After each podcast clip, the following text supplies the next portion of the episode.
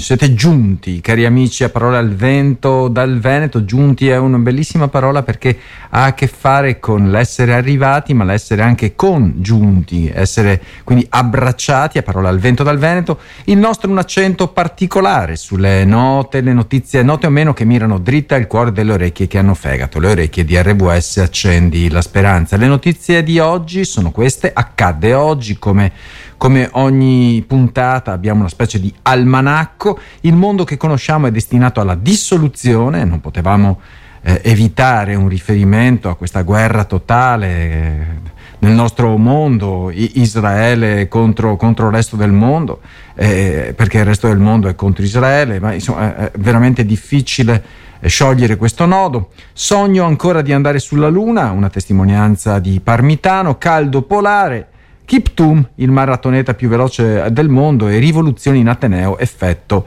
eh, sostenibilità. Tante notizie mescolate proprio per non concentrarci quasi esclusivamente sulle tragedie, però una tragedia accadde oggi, eh, il disastro del Vaillon, perché mercoledì 9 ottobre 1963, 60 anni fa, 60 anni fa cadeva di mercoledì questa data 9 ottobre, c'è stato il disastro del Vaillon. È, è stato un tranquillo mercoledì autunnale a Longarone, che è un piccolo centro della valle del Vaillon nel Bellunese.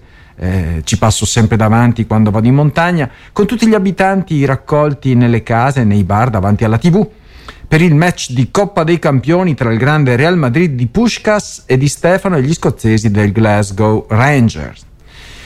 Passate le 22, succede qualcosa. 200 metri più su che mette in allarme il guardiano della diga. Un pezzo del monte Toc sta franando.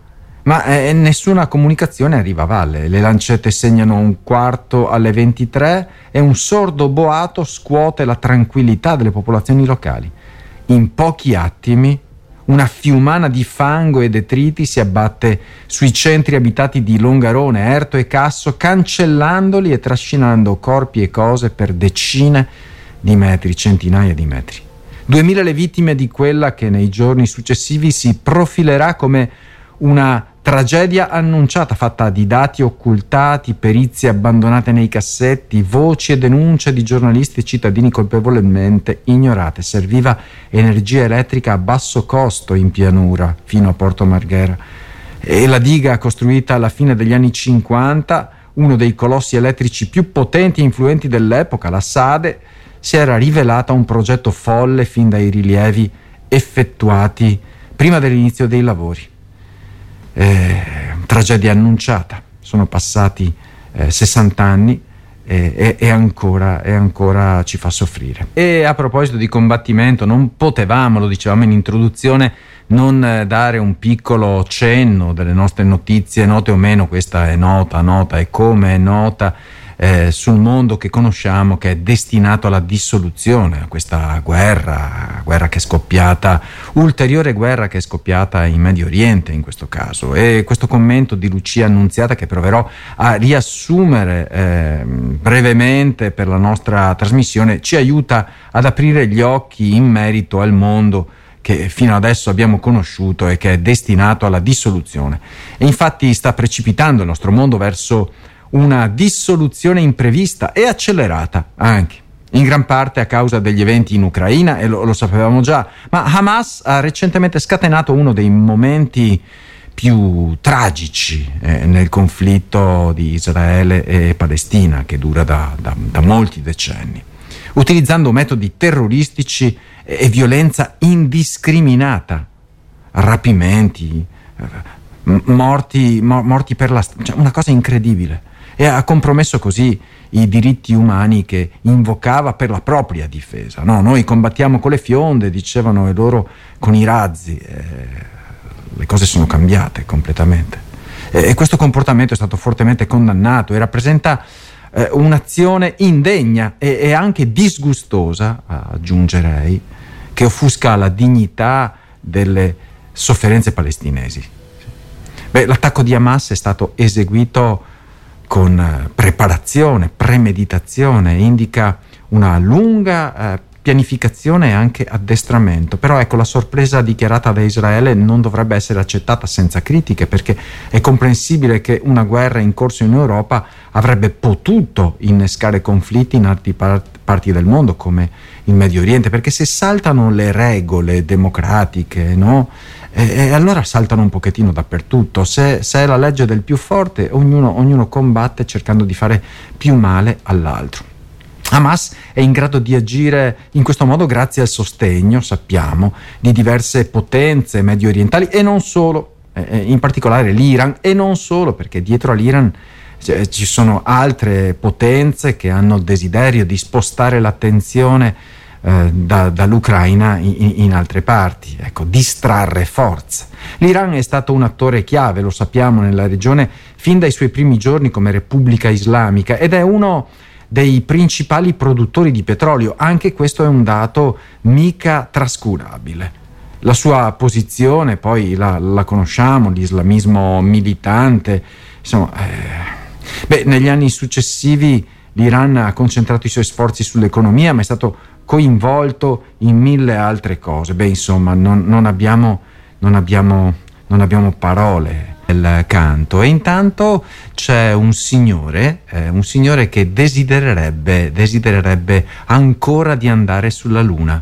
Eh, si chiama Luca Parmitano, un, un um, astronauta eh, italiano dell'ESA che è ancora in buona forma e, e recentemente è stato in Italia per un breve tour nelle scuole dopo le sue due missioni nello spazio nel 2013 e nel 2019. Beh, durante queste missioni ha passato 366 giorni nello spazio e ha effettuato sei passeggiate eh, in mezzo alle stelle, passeggiate spaziali. Parmitano ha partecipato a Bergamo Scienza, un evento che si tiene ogni anno in ottobre con la presenza di ricercatori internazionali. Beh, durante l'incontro con i giornalisti l'astronauta ha parlato delle imprese spaziali attuali e future e così come del suo ruolo eh, di astronauta. Eh, e ha menzionato il programma lunare Artemis della NASA che coinvolge anche l'Europa e ha sottolineato che questa sia la nuova frontiera dell'esplorazione umana nello spazio. Poi ha risposto a una domanda sulle differenze tra le missioni Apollo e le future missioni Artemis e Parmitano ha evidenziato l'evoluzione della tecnologia, inclusi computer e apparati automatici di volo molto più avanzati. Eh, ha anche sottolineato l'importanza delle prime missioni Apollo nel testare le astronavi e, e il modulo lunare, preparando il terreno appunto per gli allunaggi futuri.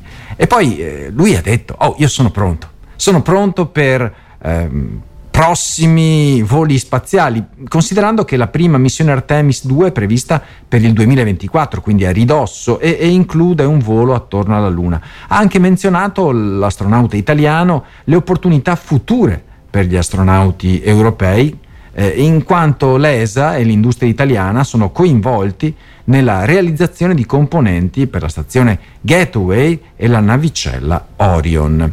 Eh, intanto Parmitano mica si perde eh, ten, così in, in, chiacchiere, ma sta addestrando eh, gli astronauti per le attività extraveicolari e nella preparazione per i futuri alluna, allunaggi. Comunque lui dice, oh, se avete bisogno, io sono qui, sono allenato, so che cosa mi aspetta e posso tranquillamente fare fagotto e starmene un altro po' in orbita. Guido piano per evitare insomma anche di prendere delle multe, anche per evitare di inquinare eh, fuori, fuori logica e in effetti l'articolo che ho davanti agli occhi di uno scienziato, Peter Wadams, si intitola Caldo polare. E beh, questo testo esprime le preoccupazioni che uno scienziato del clima ha riguardo all'assottigliamento e alla contrazione eh, della, eh, della calotta polare, sì, e alle implicazioni che questo fenomeno sul clima e sull'ambiente può avere. Ehm, lo scienziato sottolinea questi punti in maniera principale. Primo, eh, l'assottigliamento e la eh, concentrazione, anzi la contrazione, perché mi stava squillando il telefono e quindi ho, ho perso l'attenzione. L'assottigliamento e la contrazione della banchisa dell'Artide eh, sono in aumento e stanno portando una significativa riduzione dello spettacolo spessore dei ghiacci. Eh, questo fenomeno ha molte implicazioni, tra cui la diminuzione dell'albedo medio in estate, un aumento dell'effetto della CO2 nel riscaldamento dell'atmosfera. Il ritiro dei ghiacciai è, un aumento del livello del mare. Un altro effetto preoccupante che si trova in questo articolo è la retroazione del metano con il rilascio di metano nelle, dalle acque artiche poco profonde. E questo può contribuire, come è logico immaginarsi, al riscaldamento globale, visto che il metano è altamente inquinante. Eh, sono stati osservati anche eventi meteorologici estremi come caldi torridi, temporali intensi e incendi di sterpaglie che sembravano essere collegati alla riduzione dei ghiacci eh, marini artici. Beh, quindi è necessario, scrive eh, questo scienziato, eh, aumentare gli sforzi per sviluppare tecnologie per rimuovere l'anidride carbonica dall'atmosfera, data la gravità della situazione e l'elevata emissione di CO2 attuale. In sintesi, ecco, questo testo evidenzia una volta in più eh, la rapida scomparsa dei ghiacci dell'Artide, infatti un caldo polare, e le gravi conseguenze che questa tendenza potrebbe o anche ha sul cambiamento climatico globale, eh, dunque è necessario, è necessario, è necessario, è necessario, quante volte l'abbiamo sentito, ma non si muove più o meno niente e nulla agire per affrontare questa sfida. Anche oggi è una bella giornata, però bisogna mettersi d'accordo che cosa significhi eh, bella giornata, perché in effetti questo caldo, questo, questo sole mica, mica è, tanto, è, tanto, bello. Eh? Eh, abbiamo delle temperature record che dovrebbero farci riflettere sul fatto che insomma, il, il, clima eh, sta cambiando, non solamente la meteorologia, ma il clima sta, sta, cambiando. Il Politecnico di Milano eh, intanto ha presentato il suo piano strategico di sostenibilità 2023-2025, anche l'università cerca di, eh, di, di prendere delle soluzioni e risoluzioni per evitare un inquinamento eccessivo e maldestro. E questo eh, piano strategico di sostenibilità presentato dal Politecnico di Milano mira a promuovere un cambiamento culturale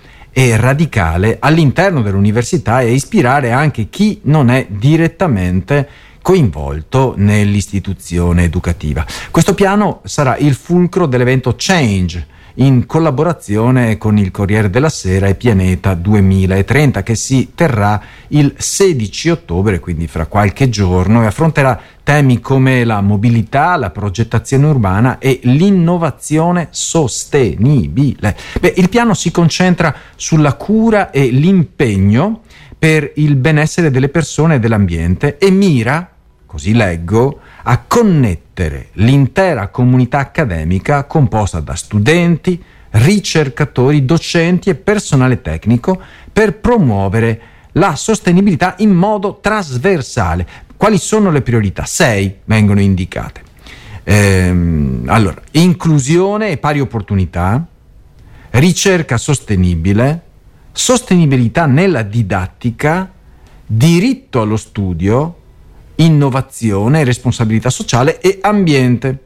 Eh, mi sembrano degli obiettivi eh, insomma, che vengono posti che hanno la loro nobiltà. Il Politecnico di Milano intende distinguersi dunque per la sostenibilità intesa come equità, inclusione e crescita condivisa e ha l'obiettivo di aumentare la presenza delle docenti eh, femmine, quindi donne, al 40% entro tre anni, ridurre le barriere all'accesso alle aule e laboratori per favorire l'inclusione, eh, raddoppiare i posti letto nelle residenze entro il 2030 per affrontare giustamente le esigenze degli studenti fuori sede e estendere il rapporto con le imprese anche al mondo del no profit e rendere la sostenibilità un elemento chiave nell'offerta formativa. Quindi si stanno muovendo anche le università e speriamo che possano trascinare